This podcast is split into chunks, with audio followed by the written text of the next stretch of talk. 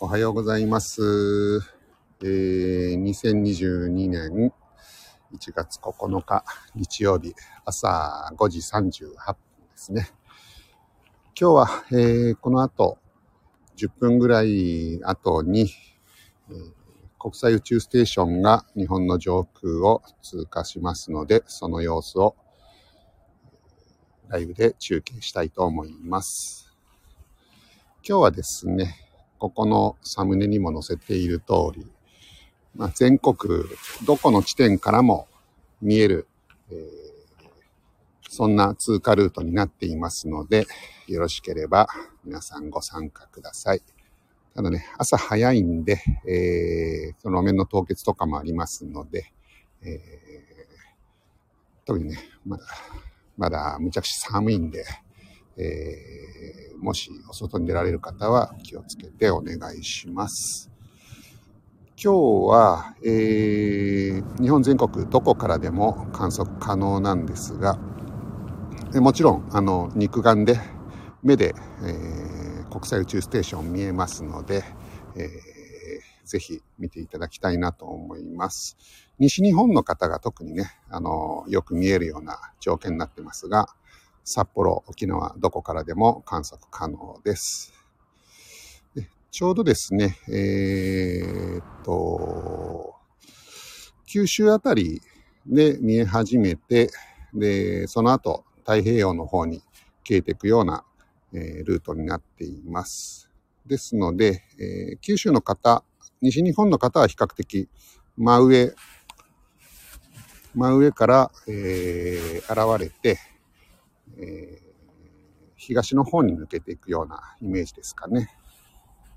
で、私は東京からなんですが、東京からですと、西に見えて、えー南に抜けていくという感じ。札幌の方から見てると、南の方に見えてくるかと思います。49分ぐらいからなので、あと8分ぐらいですかね。えー8、9分すると見えてくるんじゃないかなとふうに思います。でですね、ちなみに今、えー国際宇宙ステーションはですね、今、ロシアの上空を飛んでますね。ロシアから、えー日本の方に降りてくる感じのルートで今日は、えー飛行するということで、ちょうど朝方通りますので、えー国際宇宙ステーションがいる400キロ上空は太陽が当たって、で、我々のいる地上はまだ暗いので、えーその反射光が見えてくるという格好でですね、えー今日は、えーっとですね、国際宇宙ステーションが、えー見えるような条件になっています。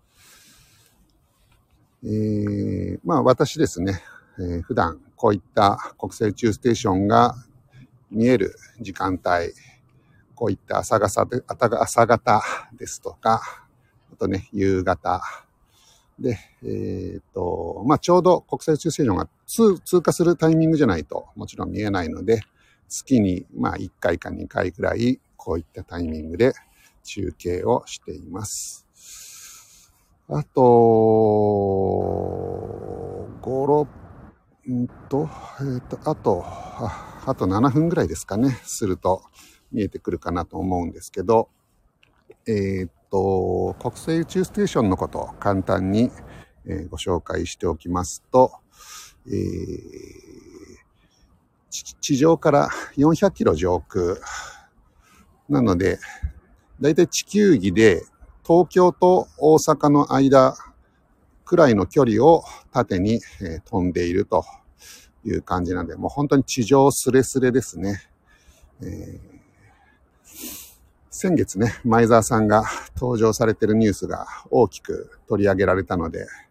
まあそれをご覧になった方も多いかもしれないんですけど、国際宇宙ステーション、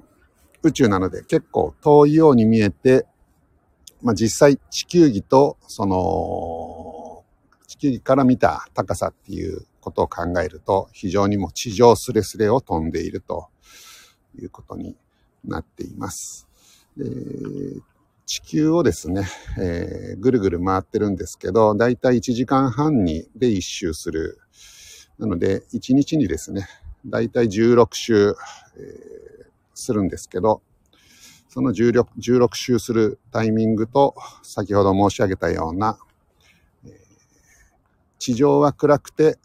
空はまだ明るい。400キロ上空は、え、太陽光が差すと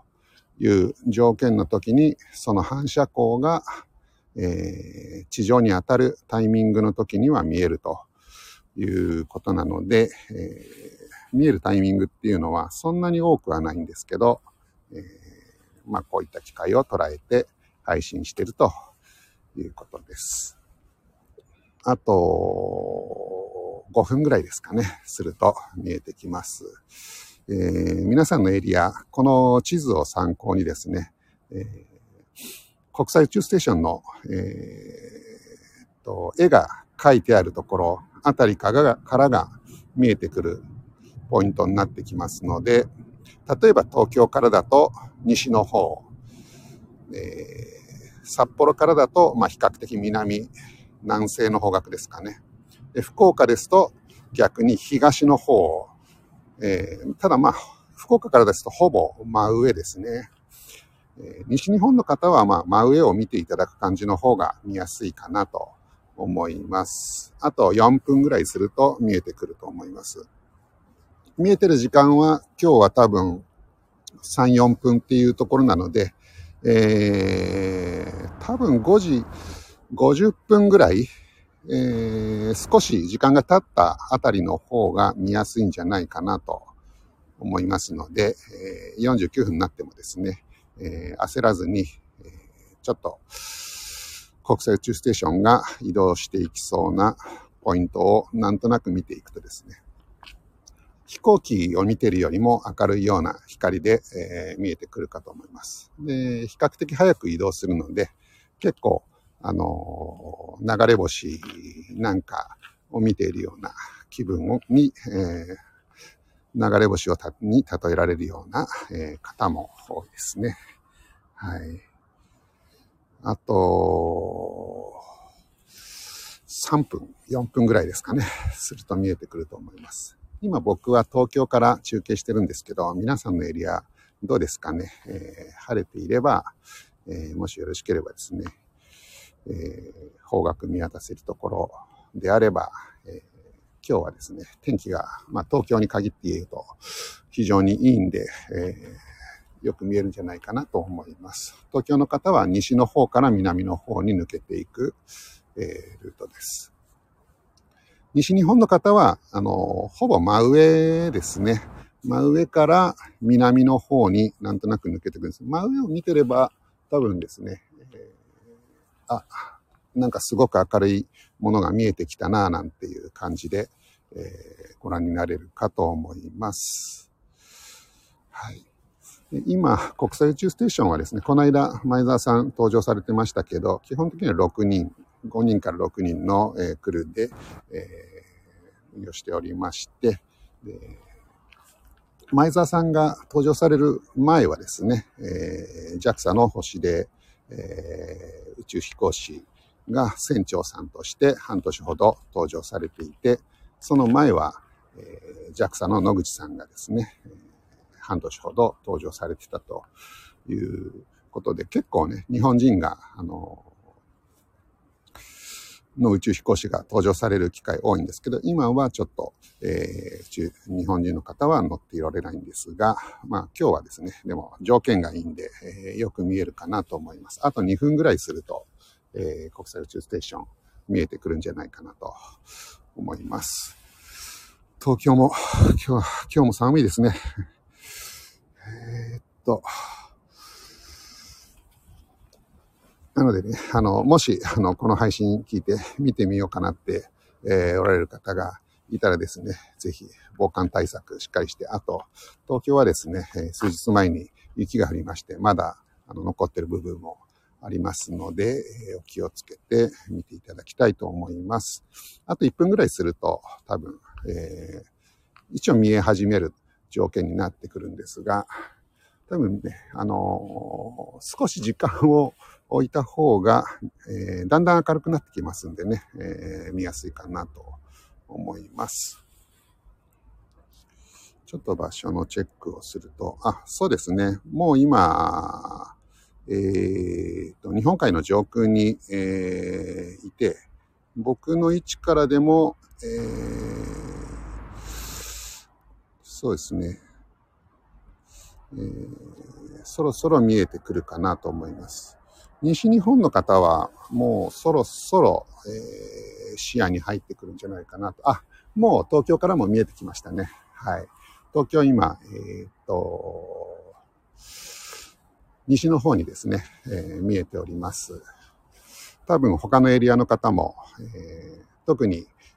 え、西日本の方はですね、え、もう真上ぐらいに、え、国際宇宙ステーション見えてるんじゃないかなと思います。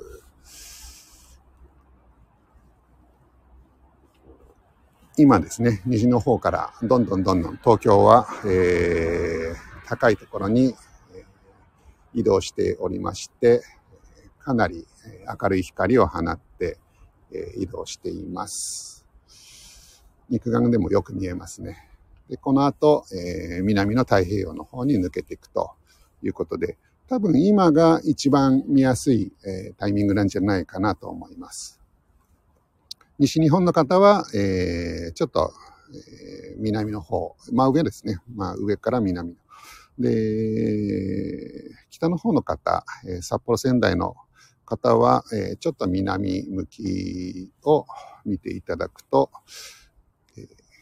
日はかなり条件がいいんでね、えー、見えるんじゃないかなと思います。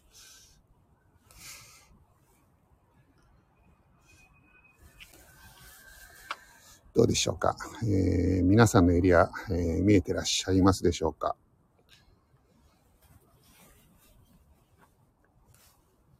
今日ね、えっ、ー、と、国際宇宙ステーションの中継は今年、えー、最初でしたので、えー、初、